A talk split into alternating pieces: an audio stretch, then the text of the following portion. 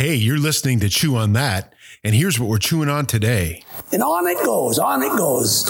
You come around here in a few weeks and kids go into summer camp. You'll see men just like you, well, not this age of men, but men, shedding a tear because their youngster gets, their little guy gets on a bus and takes off. Goodbye.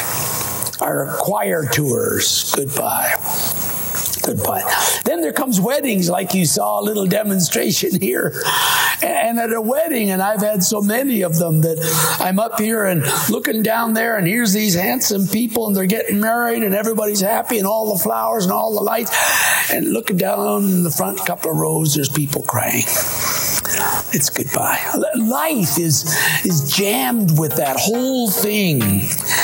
Goodbye.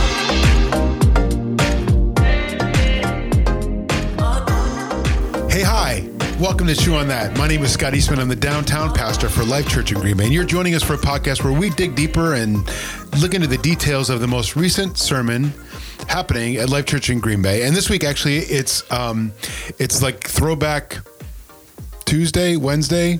Today's actually Wednesday. I think it comes out on Wednesdays. Let's call it the Throwback Wednesdays.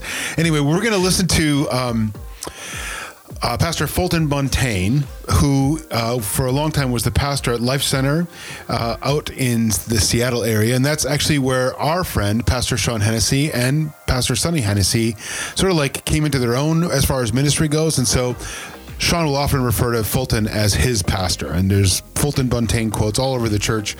And I'm sure that there's not three messages where he doesn't at least mention Fulton once. So, anyway, so we're going to listen to Fulton's message on goodbyes. It's really fascinating. But joining me today is my friend, Pastor Becky Alcantar. Say hi, Becky. Hello. It's so great to have you here today. Thank you. I'm so glad to be here. I know I don't need to do a lot of introductions with Becky because a lot of you know uh, her, and if you don't, you're missing out. Uh, but Becky, besides um, doing a thousand things here at church. She's also the founder and the author mm-hmm. of uh, Journey to Wholeness here uh, at Life Church and now growing nationwide. And so, Big, I just thought it's the perfect time of year to talk about Journey to Wholeness because so much is going to happen in these next this next week or so. Yes. That's going to remind us of just how fragile we are as people Absolutely. and how it's worth looking at that fragility. Mm-hmm. Absolutely. Uh, in this next week, we have the holidays, and that alone can give us an opportunity to really notice where there are places in our life that are still getting triggered, things that are getting rubbed wrong, places where we're not really content or we're having trouble with our relationships. Excuse me. And that's totally okay.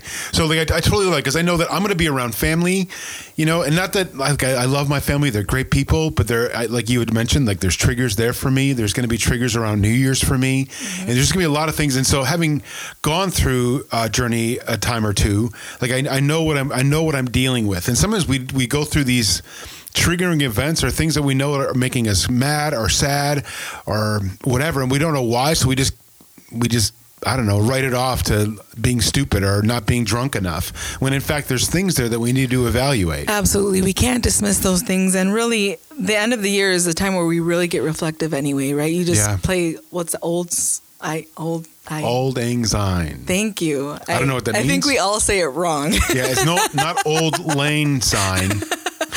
and you hear that song, and it immediately makes you reflect on the year before and what you want to do in, in the upcoming year. So, this is a perfect time to really start to pay attention to those things rather than, like you said, brush them off or try to forget them. Really spend time in trying to remember and trying to keep track of those things so that you have all of the information that you need to really start to dig into and resolve those things. And I think that's what all of us want to do in our resolutions. We want things to be resolved in our life so that we can move forward in the direction that we want to head. And so rather than looking at this time as, oh no, we're going to have to get through this time, how about we get more um, observant of really what's going on so that we have the information that we can start addressing and working through uh, in the days to come. Yeah, I love that. So if people find themselves in a place where they feel like they're dealing with the same old feelings again and again and again uh, through this holiday season, what ways uh, can they uh, take advantage of the Journey to Wholeness program? Yes, if you're in the Green Bay area, we do have groups starting in January that you can sign up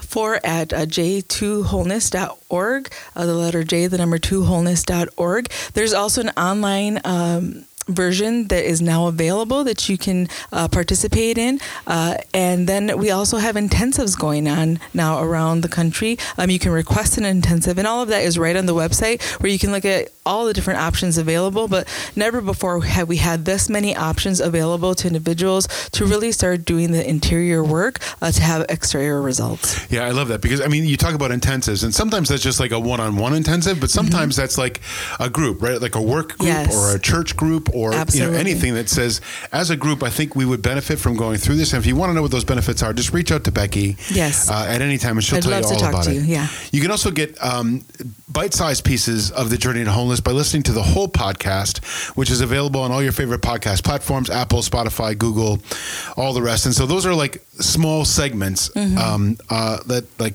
take elements of journey and just talk about those for a little bit. Absolutely. And it's a really effective way. So mm-hmm. look for mm-hmm. that anyway. But on this podcast, yes, uh, we're going to talk about uh, Fulton Buntain's sermon on goodbyes. And so let's just jump in and listen to that first soundbite right now. There's something about us that we we don't want things to change. Stay the way they are. I, I, I got my comfort zone here, don't you know? Talking about turning, I mean, talking about uh, just we were talking about Journey to Wholeness, but even before the show, we were talking about uh, one of my favorite movies, and certainly my favorite Christmas movie, It's Wonderful Life. And like Fulton Buntain sounds like a character. He does. Like from It's Wonderful. I don't know which one, but he just sounds like he's like got the, kind angel? of scratchy. yeah, angel? maybe it's Clarence. Yeah. yeah, I love that. Anyway, so he's talking about goodbyes and how goodbyes represent a change for us, and mm-hmm. like none of us like change, and mm-hmm. so that's why mm-hmm. many of us hate goodbyes. Mm-hmm. You know, and so and I just this year uh, was uh, difficult for me. I, I, lost my dad this year. I didn't lose him. I know exactly where he is. Um, he, uh, but I was going to get into this big theological thing about where my dad is right now, but I don't think we have enough time uh, to talk about that. But um, you know, so uh, we uh, my dad left, and so there was just a lot there for me. There was a lot of goodbye there for me, and I, am dealing with it in 16 different ways. And I find that um, you know my dad asked to be uh, asked to be cremated, so we each um, got like a little part of dad. Mm-hmm. Uh, with us, but then we had like one extra bag of dad. I don't know if I'm, that's how I'm supposed to say it, but anyway, I had a little, little like one extra bag of dad. And so, like a couple weeks ago, I took that little bag of dad and I went to the places um, that meant something to me for him, right? Mm-hmm. Like he was a football coach for a lot of years, seventh, eighth grade football coach. And so, and I played for him. And so I went to the field where I remember doing up downs and nutcrackers and just getting the crap beat out of me by my dad. And so, like, I laid down on that grass on that surface and I poured out a little bit of dad right there. And yeah. then I went to some golf courses here in town that meant a lot to him and, you know, laid mm-hmm. down and poured out a little bit of dad. And so it, it, helped me with my goodbyes, but there's still a change, right? There's still a, right. as I come into Christmas and I realize that my dad's not there. Mm-hmm that there's still a change and I don't like it. Mm-hmm. You know? Yeah, transitions are difficult. Uh, changes are difficult, and we've been presented uh, as a society with several of them. But there are many of us who have lost loved ones this year that um, we didn't anticipate, right? Uh, it's one thing when you know that your parents are aging and they've been sick or you know struggling, and and there's a little bit of relief you feel uh, in the process, and so you can feel guilt about that because you're relieved, but you're happy for them. But like all the emotions come up, but then when it happens abruptly, like you did not expect it, then how do you handle that? Because we still have life to live and yet you have this bag full of emotions. And as a society we're not really great about our grieving. Um, as Americans, we don't have the practices in place like other cultures do to really acknowledge it and spend time in it. Uh, Americans are get up and go, move forward, keep going, right? Yeah. And so that can be detrimental to us in a lot of ways, in that we haven't learned how to uh, take the steps through that process in a way that's healing and helpful to us and to the people around us. And then we find uh, that it comes up because it always does, whatever we're experiencing, whether you stuff it or you actually uh, take it and look at it. At some point, it's going to come up. And the question is, is it going to come up at a point where you've uh, determined that I'm going to set space for it? Or is it going to come up in a way that surprises you, embarrasses you at a, a time that's not opportune for you to actually address it and in a way that you did not plan or would not have wanted to happen? And so, um, we talk about in Journey uh, that you know life's transitions and life's tragedies, and in both there are certain tools, there's certain ways to walk through that, uh, so that we can gain from it all of the wonderful things that we want to keep and remember, but also to let go and grieve and even lament, grieve and let go of the things that we need to let go of, but lament the things that maybe we never received that we had hoped for out of a relationship or out of a, an experience or out of a job or whatever that is that we're experiencing change through. And so, because it's comfortable, even if it's not ideal, we can hold on to different things in our life because we're adverse to the change, to the challenge that's ahead when there is change and when we do have to say goodbye. And yet, if we would acquire the tools and understand the process, we could get to be like all star superstar grievers in that we know how to use that process to help us to get well again. Yeah. And I think all of us need a little bit of that right now. Because in the end, that's all that change is, right? It's the death of something, mm-hmm. right? Sometimes it's literally the death literally of something. the death, right? Right, but sometimes it's the death of a relationship or a job mm-hmm. or you know of an experience mm-hmm. or a hope or a dream right? or a plan. Like my mm-hmm. brother, every time we have. Um, a really good meal together, he'll always say how much he regrets that that's over, right? Like, mm. he, like I, that was really good. I really enjoyed that. I'm sad that it's over. You know what I mean? So I guess maybe he's a good griever. But like, I feel like in the things that we do, sometimes we we don't have the context. Mean, a meal is easy because I mean, there's another right. meal coming. Right.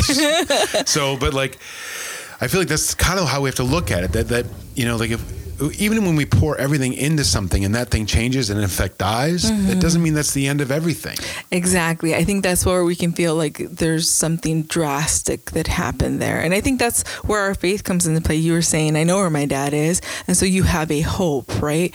And that's what Jesus brought to us. He brought us a hope of this isn't the end, right? Yeah. This isn't all there is, that I have so much more for you. And so when we can look at our our individual experiences and not treat them as if, well, I put right how you said all I had into that, I have nothing left, but you do, right? And maybe you need to be reminded of that, or maybe you need some time to refuel and heal so that you can acquire the energy or the stamina or the resilience or the the hope meter again can rise that you know that you absolutely can do the same thing that you did before. Again why? Because you have evidence that you did it before. Yeah. and that wasn't all that was attributed to you that there's a lot more life ahead. It might look different uh, it might be challenging but that's also part of the adventure and part of the excitement. Like wow like i get to figure this out.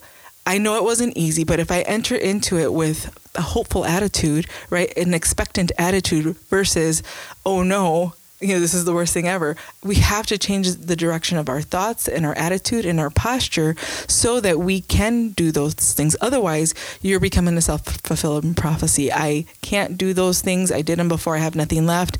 And then we sit in the mire and the muck of that. And that's not what that's not true. We have so much more inside of us. Um, just getting through this year has showed us that we have so much more inside of us than any of us ever realized. I love that. I love what you said about. Um, because you said it was something that I said. That's why I love it. I'm just kidding. That's not why. But you were t- we were talking about like how even if we pour everything into it and it seems like this is over, mm-hmm. that we get through that. Mm-hmm. And like it reminds me of a meme I saw once where like you've overcome 100% of the things you thought were going to kill you or that you thought That's was right. gonna, you know what I mean like and it reminds me like Ty Cobb is a famous baseball player um, and he has the highest batting average in the history of baseball. Hmm. and that batting average is is 36.6% so he's the he was the best hitter in baseball and and, and got a hit like at best a little bit better than a third of the time. But yet we have been we have overcome 1000% 100% one batting a thousand sorry i get my numbers mixed up i'm bad at the maths so but like we're batting 100% mm-hmm. on the mm-hmm. things that we thought would kill us or mm-hmm. the things that we thought would tear us down or mm-hmm. the things that mm-hmm. thought we thought would stop us mm-hmm. and so like we should take that into account as we look at these changes, right? And say, okay, I, this is going to be a change. It's going to suck, mm-hmm. you know, but it's going to suck for a second. Right. Let me embrace the suck. Right. You know, I don't know what celebrate the suck, but let embrace me get the suck. through it. Yeah. Let me walk through it rather than trying to avoid it. And ultimately, the only way through is through. Yeah, it's through. I love that. I, am delighted to tell you this morning in this book, Jesus That's why he came. So that there's never a final goodbye. Never. In fact, he turned to his disciples in the 14th chapter of John, and you know it. Jesus said this Let not your heart be troubled.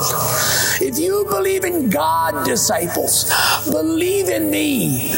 I'm leaving. Things are going to change. But this is not a final goodbye. We'll meet again. In my Father's house are many mansions. I go to prepare a place for you that where I am, there it is. This is not over, disciples. This is not over. This is the beginning. I love that Jesus is the God of beginnings. Mm, yes. Like his mercies are new each morning. Anytime I think it's done, it's not. And it just uh, it makes me giggle really Yeah. uh, because once you latch on to that knowledge and and just sit in it anytime you encounter an end you have to be anticipatory you have to get on the edge of your seat because a beginning is being ushered in yeah. and so when we can start to look at ends as, well, then what's the beginning? I get excited. I sit up a little taller. I move to the edge of my seat. I want to see what God's going to do because I know He's done so many things before.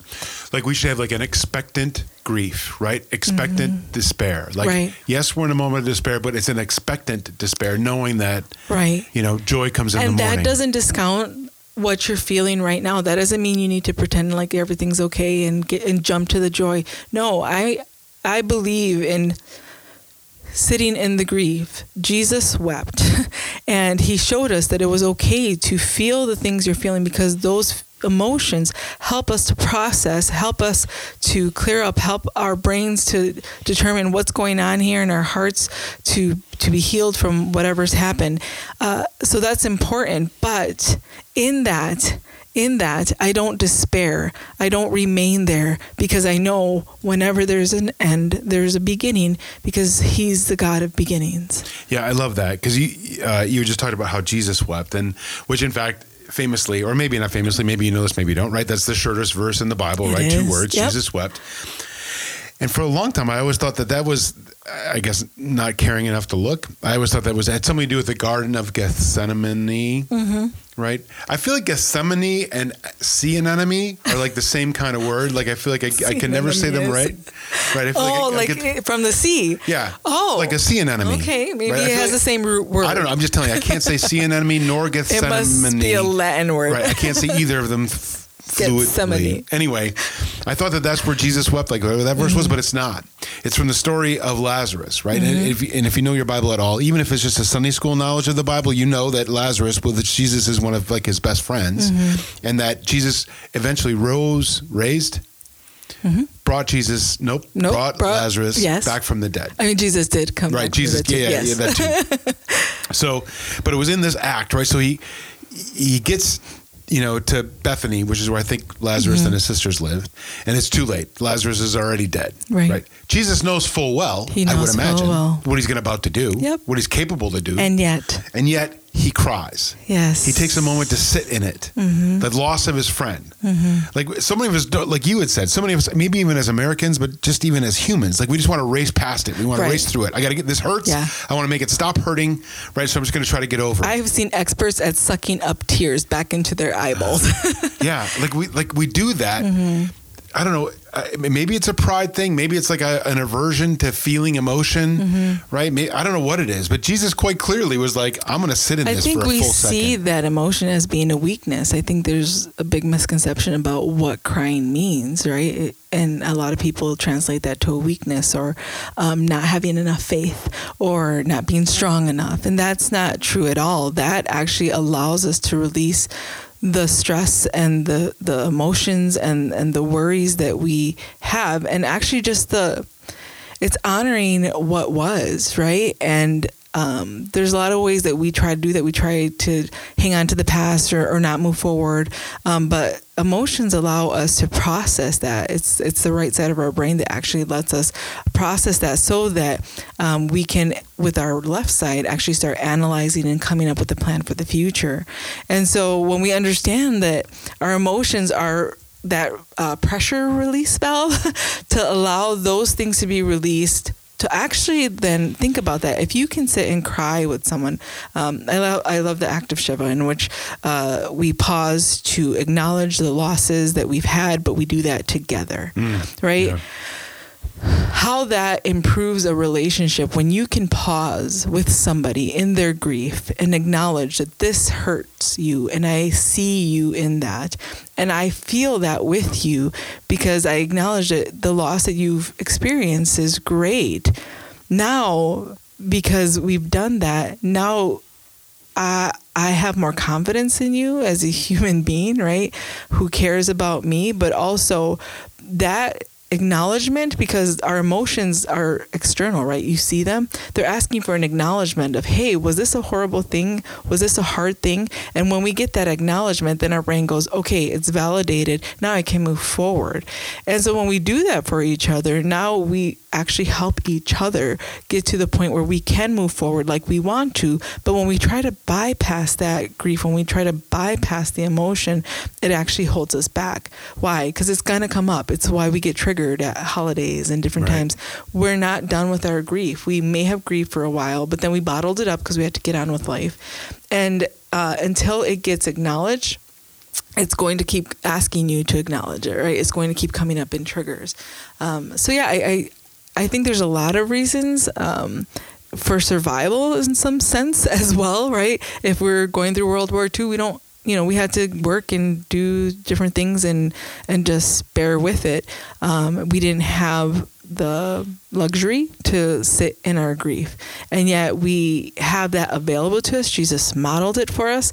And at some point, we need to reestablish that if we want to be well and if we um, want to move forward. But we have to, and just like the other side of that same coin, then, but we have to handle it that way. Like, because I feel like there's some people that might sit too long in their grief mm-hmm. or or inflate their grief mm-hmm. right for any number of reasons one mm-hmm. they, don't have the tools to get out of it or um, B, maybe they enjoy the attention that they get. Mm-hmm. Or you've overwhelmed and flooded your body with all of the chemicals that come along with grief that mm-hmm. now you're not able to pull yourself out of it. Yeah.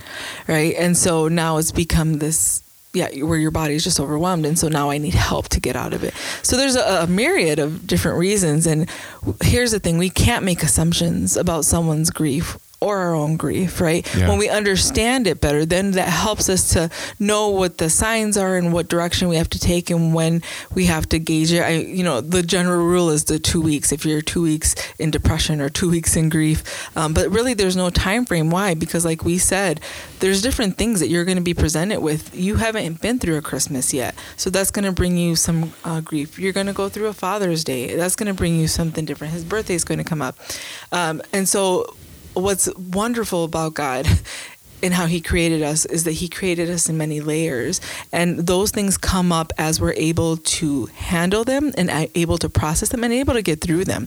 Just because grief comes up again for you does not mean that you have not made any progress. It means you've made progress and you're ready to grieve this portion, this piece of what you've lost um, or what you had hoped for. And so now I'm ready to enter into that. And so if we approach it in that way, instead of stuffing it down, what do I, what am I doing? I'm accumulating that for another time. Because if you don't grieve this Christmas and take a moment to acknowledge, hey, I'm sad. Hey, I miss him. These are the things we did. And then the best thing about um, remembering someone is remembering all of the highlights, right? Laughter is the yeah. best medicine. Remembering stories about someone. Why would we hold that back? Why would, would we not talk about those things? Because they're healing to us. When we don't, we're just saving them up for another day. So it's no wonder then why at some point there is some trigger point where now you're overwhelmed because you've saved all that up because you didn't actually process it when it came up. You didn't acknowledge it. Now it's overwhelming you. Now it's becoming a physical thing where you're so overwhelmed by the chemical release of what's going on in your brain and body. Now you can't actually do yeah, that. And you've left own. it in your spiritual cask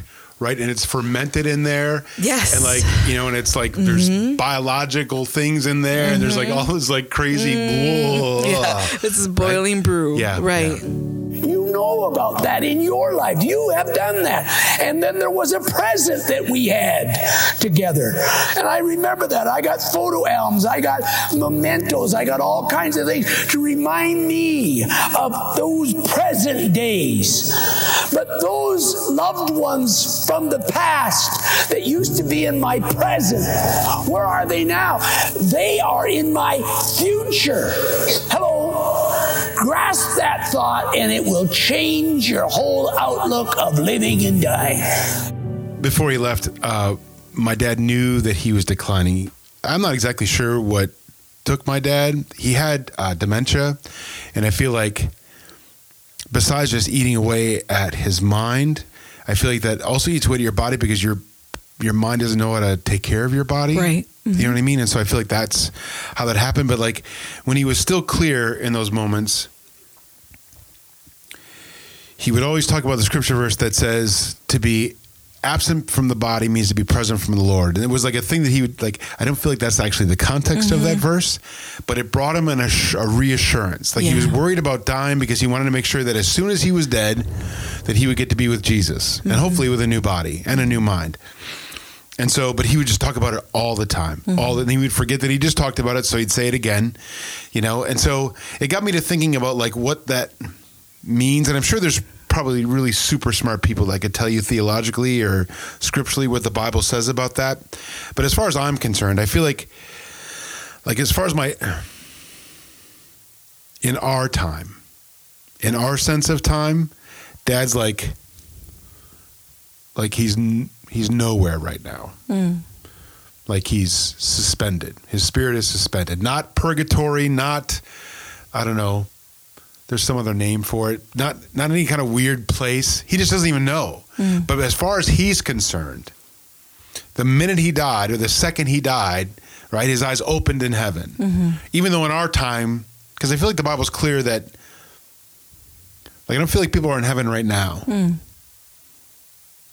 I don't think like heaven's populated right now. I feel like they're still working on it, right? It's like Dave and Buster's on the other side of town. Like people don't, you can't go there yet. They're creating a great space for us, right? Right.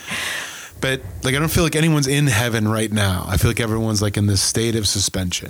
I've, I've had several surgeries, and uh, for me, time is um, you experience time differently when they put you under. hmm for sure. And so for you, you waited for three hours while they were undergoing surgery on me. For me, it was a second later. Yes. I took a really great nap, Yep. but it seemed like I just got wheeled in the room and I'm now sitting somewhere else. Yes. And I Like that. feel like it it's the same, right? Um, God's not restricted by time. Yeah. And so I think for our brains to go, well, what's the transition period and what's the, you know, transport rate and, you know, all of these things. I'm very much a sci fi person too. So I, you can think about all these things and call it purgatory, call it whatever. And I don't need to worry about that. Right. And I think that's what your dad had was that assurance and confidence that I don't need to worry about what happens because I trust that I'm in his hands. Yeah. And so whatever that process might be, I know that the next um, conscious moment I have will be in his that's presence. It. That's it. And so I feel like when when uh, Pastor Buntain talks about this idea that the people in our ha- uh, in our past, when we look at our photo albums, are actually the people that are in our future. Because, and I love that thought. If only because my past at this point in my life is 53 years, Mm-hmm. which seems like a really long time. Sometimes my knees feel like it's a really long time, but like in the scope of heaven and Yeah. eternity, it is nothing Not even a blink. my forever with my dad and the other people that I love who are gone, mm-hmm. right? That you know, if if in fact they knew Jesus like I know Jesus, or mm-hmm. knew Jesus like I believe they knew Jesus, Yeah. like my forever with them, that's forever. And this fifty three years will be like, remember that one time, a super really long time ago, that we had mm-hmm. fifty three years on Earth? That was funny, Yeah. right? we thought that was so long. yeah, we, yeah, we thought that was so long, and look at us now, you know? right. Yeah. And so I feel like sometimes when I think about people who doubt my faith, they'll see my faith as a construct to make myself feel good about the fact that I can see my ancestors again in heaven. Hmm. They'd be like, "Oh, you just y'all are just making this up so you can deal with death easier." And I feel like that's not that's not it at all. That, Hmm. No. that you know, I'm not I'm not trying to deal with the 53 years I have here, or Mm-hmm. 63, or 73, or 83, or hopefully 93. Like I'm not trying to deal with that. Mm-hmm. It has nothing to do with my faith. You know? Yeah, I feel like I love the concept of time, like a wrinkle in time, Yeah. right? And um, what that really means. And it's interesting that we've we're a society that feels like we're short on time, we're running out of time, I don't have time, right? It's our greatest resource, and yet I think our perception of time is limited. Uh, I think we have a misperception of time, really, in that, um, yeah, these these things that we talk about could bring us comfort, or we can understand that uh, every moment is a gift.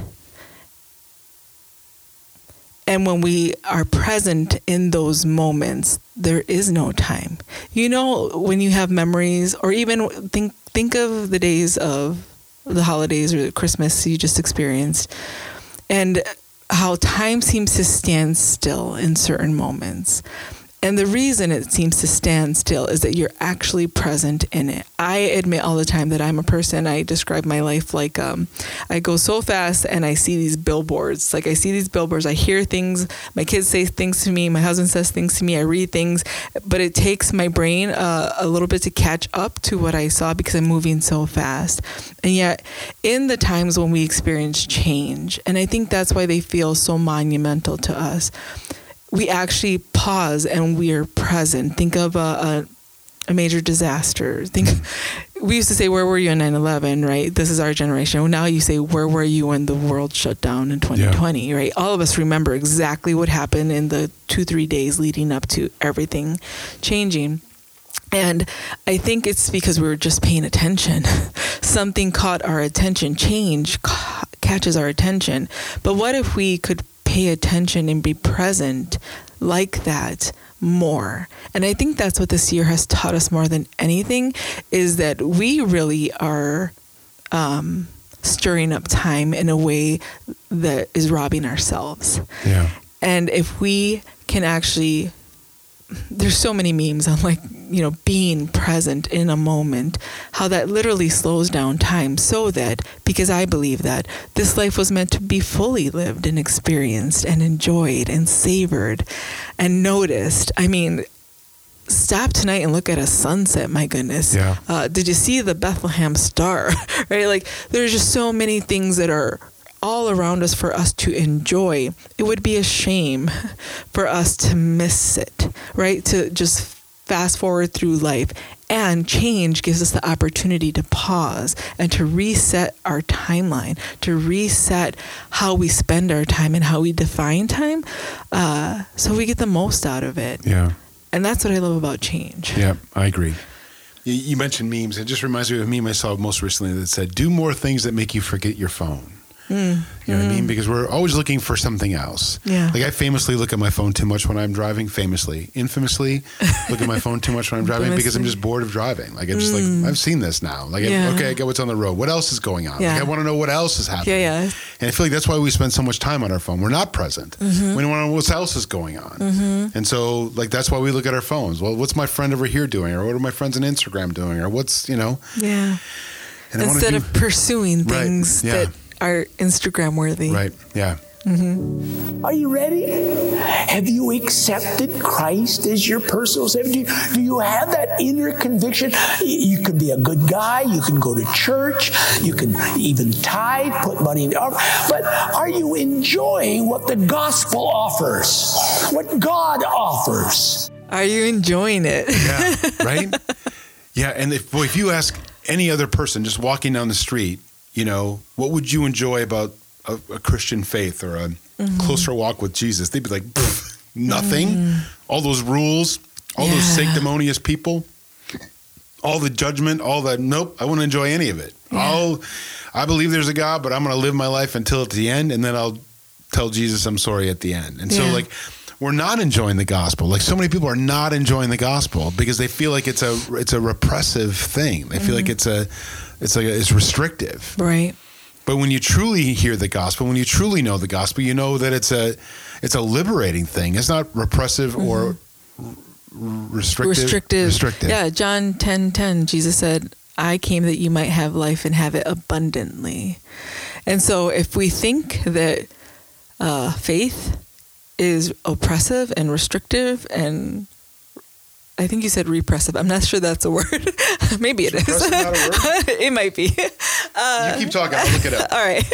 I I think we've got it wrong, right? And I I do believe that we are human and have had things wrong. We thought it was helpful in that time and is uh, we always talk about the pendulum swing but the pendulum swung too far over. And can we get to a balance where we are seeing clearly what the gospel is? I mean jesus had to come to clear things up right? Yeah. in that time he had to say hey this is what i came to do. This isn't what i came to do. This is what god the father says. This isn't what so he had to clear things up. Is it any wonder that you know 2000 years later that we may have gotten some things wrong um, but that doesn't mean we can't get things right. That Yeah. doesn't mean that we can't again he's the god of beginnings. And so every day his mercies are new. Every day we have a chance to get it right. Every day that your eyes open up we can make the gospel more true to his word than it was the day before Yeah, I love that. By the way, definition of repressive: okay inhibiting or restraining the freedom of a person or group Oh, of people. that was a very accurate it was it uh, almost it's like that exact. appropriate yes. Anyway, but I, I love that because I just I feel like you know even the people that were waiting for Jesus to come. I just posted this. This is like the third meme we're talking about today. Sorry, but I just posted something uh, for Christmas about uh, the true story of the Nativity and how we should, you know, try to disregard the fan fiction of the Nativity. I feel like. When we think of the nativity, we think of like a nativity scene, like we put on top of our televisions, like with all the kings and all the shepherds and the camel and the donkey and the angel with Gloria banner across her chest. Mm-hmm. we think of this like really hyper, I don't know, fictionalized Yeah. version. Yeah. And so this picture I found is like, like a back alley, not like a, but like an old first century back alley, Okay. right? Mary's exhausted, Yeah. right? Jesus in a basket. Yeah. Joseph's got his head in his hands, wondering what right now. You know what I mean? I feel like that's a much more, you know, literal yeah story. And so, anyway, and, in the, and so in there, I'm just talking about how this Messiah actually came, but if he didn't come. You were just talking about the gospel and what it means. And I feel like people were expecting a Messiah to come to overthrow the repressors, right? They were coming to overthrow governments. They were Mm-hmm. Coming to, and it's got nothing to do with the time that Jesus came. Jesus didn't come, you know, for first century, you know, Israel, right? Mm-hmm. Or even the first century Gentiles, right? Jesus came for forever. Yeah. And the, the, he wasn't saving by, you know, political or military might.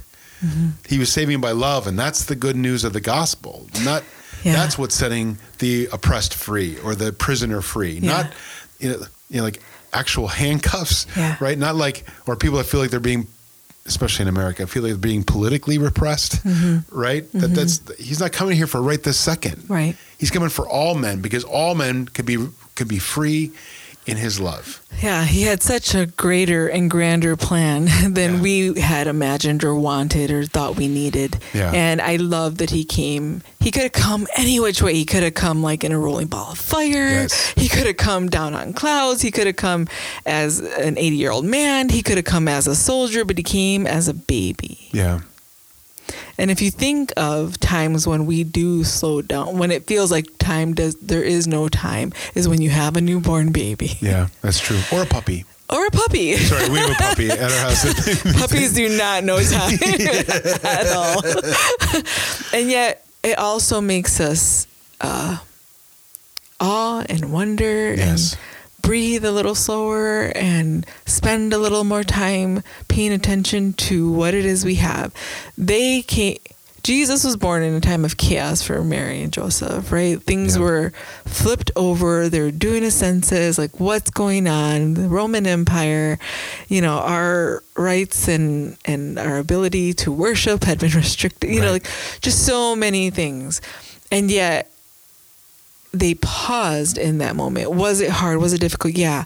But I know that the world melts away when you have that newborn baby. All the pain and all of the uncertainty and all it like doesn't matter. I don't have a crib or a car seat to take my kid in. I don't even care right now. Like I'm just in awe and wonder of of life itself and in creation and being able to be a part of it.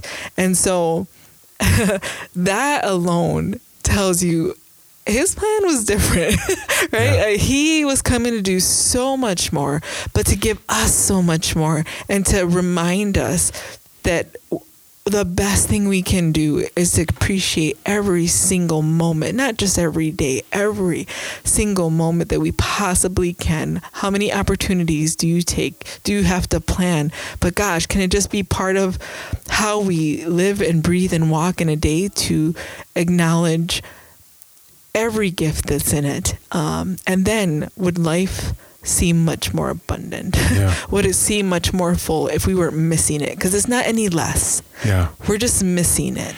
I love that because I feel like as you were talking about like how we treat a newborn baby and how that you know what that does for us like i feel like that's my faith walk that's my jesus journey to treat every day like a newborn baby right like just to be in awe of what's happening or what's Mm. Yeah. Mm-hmm. possible you know like what could grow out of this or what promise there is in this or what hope there is in this like what if we just treated every morning that way Mm-hmm. Yeah, and before you decided that, like, how am I? How am I supposed to walk? How am I supposed to hold this Yeah. spoon? How am I? Like, they think they can do anything, and they can, and so can you, Yeah. and so can I. And at some point, we were convinced, convinced ourselves. Let someone else convince us that we weren't, and that's still true. We're still capable of everything that newborn baby was. None of that got taken away from us. The question is, do you believe it? It's tough to say goodbye, and you have had your goodbyes, and you'll have some more, and it will hurt, hurt, hurt. Agony of that goodbye. And it may be not the goodbye of dying, it may be a divorce, it, may be a, a, a goodbye of a situation that was so nice, but then the thing fell apart. And you know about that, there's a lot of pain there. Jesus came to say, end to goodbyes. You can start over again wherever you're at in your life. Forgiveness comes and you start over again. Today is the first day of the rest of your life. Say amen to that. I feel like fulton just like summed up everything that we talked about for the last four he's segments so good. and I really like the way he says again. Yes. Which is probably how you should say it's it, but it his feels Canadian accent. Is that what it is? it is. Yeah. again. I thought I thought Canadian accents were like Again. "Uh, I'm gonna go uh, uh, uh. outside. anyway, but he's totally right. Like I feel like you know, truthfully, that's it's the summation of what we talked about. How who we are in our faith and who we are in Jesus allows us to not disregard goodbyes, but Mm-hmm. like to deal with goodbyes appropriately. Mm-hmm. That, like, I'm sure the disciples were sad when Jesus had to go. Right? Right. They're looking up in the sky, right? Because that's Right. get, they get caught by the angels. Like, what are you guys even looking at right now? go down to Nazareth. Doesn't he tell them or something like that? They're like, go, or I don't know. He mm-hmm. tells them to go. He tells them to go. right. So go, like, get started now. Mm-hmm. Like, I feel like he would have clapped at them. Like, I feel like when I'm really mad, I like clap at every single. So I feel like it, I think it's my- a, I want my angel to have done that. Go now. Like I feel like that's what the angel did. I don't know. It's not in the Bible. At least not in the other translations I've saw. Mm. I think that's the point, though, that we're not supposed to remain like it's okay to grieve, it's okay to acknowledge, it's okay to lament. It's it's okay. We have whole books in the Bible about it. Go to Job, go to Lamentations, go- Right. right? It's that important. Jesus wept. It's that important. But we were never meant to stay there. Yeah. Like he didn't create us to stay there. I came that you might have life and life in abundance. And so I think that's what the angels are saying, right? Like, yeah, like he's not here. Yeah. Like, did you forget everything that he said? And that's our that's the dilemma we all have to face. Like when we're faced with difficulty, when we're faced with change, when we have to say goodbye, we can get so caught up in that that we forget about the good news, that we forget that this actually means there's a beginning. The uh, change of a season means something new and something fresh. And when we have a hope in a God who wants good for us and intends good for us, then we can walk into that. We can be confident in that. It's when we question, right? Whether or not there is a God and whether or not He is good, that we struggle and it, and we can stay in that place. And so, I feel like for too, sorry, I'm used to let you finish your Story. no, go ahead. I feel like for too many people of faith, too many people that call themselves Christians, or I say that in such a mean way, that are consider themselves Christians, right? For too many of us, when we think of the word gospel, we think of the four books of the Bible, mm. and we think of a path for the unsaved to be saved, mm. and that's that's that encompasses everything about the gospel. Mm-hmm. But like a like a wedding, the gospel isn't isn't a one-time event. No. Right? It's an introduction. It's a start. Mm-hmm. Right? It's the first square in the Monopoly game. It's, you know, like where you spin to see who goes first. Like that's the gospel. Mm-hmm. So the, the good news of the gospel doesn't end, start and begin on that square. It's like the whole game. Yeah. It's the whole thing. Mm-hmm. And so like if you're living your life, if you're living your Jesus journey in such a way that the gospel doesn't mean that it's good news for you today, then you you're misreading the gospel. You're being mistaught the gospel. You're misexperiencing the gospel because it's good news every day. Yeah, we we you're totally right. There's somewhere where we got off track. I was just thinking of when you're saying uh, I drive this way all the time, so I get bored with it, and yeah. I think um, we walk this walk and we get bored with it. There's songs written, uh, I think that we used to sing in church. I remember the day that I was first saved, mm. but you're saved every single every day. Day, yo. and when did we lose the wonder and awe? Yeah. And so I think we love Christmas because it brings us back to that wonder and awe and that slowing down and that taking a breath and that seeing each other in in in the present, right? Not for what you were or what you could be, but who we are today. And that can be hard for some people, right? The holidays are hard uh, for a lot of people, but it's because there are some things that need to be seen, some things that need to be addressed. But when we do those things, when we go through the mourning, when we go through the grief, when we go through the change, His mercies are new and yeah. He wants abundant life for us. And that same feeling of salvation we had when we started out and the hope and the anticipation that we had is for us every single day. And I think that's why I love goodbyes. Yeah. If there's a goodbye coming, then I know that something new is coming. And that is where I live in. That is where I breathe in. That's where I abide in because I have confidence in the God who wants good for us and who doesn't leave us and is always with us and is has always had a plan for us. And that's where I can rest, but also be really excited because uh, what you're going to do next, God. It's what I say a lot. What you're going to do next, yeah, God. I dig that. I feel like I, to close, I feel like I should be quoting, you know, people like Matthew, Mark, Luke, or John. But I just want to give you these lyrics from a Bryan Adams song mm. called Christmas Time. So I would play it for you, but I got in trouble last time I played a song in a podcast because we didn't pay for the rights. Oh, yeah. So I don't know if I can read lyrics, but I don't yeah. know. Come at me, bro. So the lyrics for Christmas time. We waited all through the year for the day to appear when we could be together in harmony. You know the time will come, peace on earth for everyone. We can live forever in a world where we are free. Let it shine for you and me. Here's the chorus. There's something about Christmas time, something about Christmas time makes you wish it was Christmas every day. To see the joy in the children's eyes, the way that the old folks smile, says that Christmas will never go away. And so, like, what if I, which one would I swapped out Christmas for gospel, right? Mm-hmm. Like, what if, so like, what if we could live Christmas every mm-hmm. day? Like, what if we were just, you know, people do this all the time. Because for me, when I think about what if it were Christmas every day, I think about when Scrooge wakes up in a Christmas yeah. Carol, you know, at Christmas morning, he's always been visited. Like, he's like, oh my gosh, I get this fresh yes. chance at life. And like, he calls down to the boy, right? He's like, yes. go get the biggest turkey and bring it over to Cratchit's. Every and day. I'll be like, what if we just did that every day? Yeah. I mean, Christmas is Christ, is Jesus. Yes. So just put Jesus in there. Yep and Jesus every day, every all day. day. Come on. Okay, I don't know what better we could say after that. Thanks for joining us for this episode of Chew on That. If you like this episode and want to share it with people, we would love that. In fact, we would love it if you would subscribe. We'd love it if you could rate this podcast so that other people will find it as well. Um, there's other podca- podcasts that uh, Life Church does, including, as I mentioned earlier, the whole podcast. There's the pastor and a rabbi walk into a bar. There's cheery conversations. There's our sermon messages. There's uh, a sunny Bible devotion. Why do I never know the name of that? a sunny look at the Bible. It's a sunny look at the Bible, right? There's a ton. There's a ton of podcasts, and they're all one after another great content to help you draw closer and to give the life giving message of Jesus to you. And so, thanks for joining us. We hope that you are having a great holiday season um, and can't wait to talk to you again.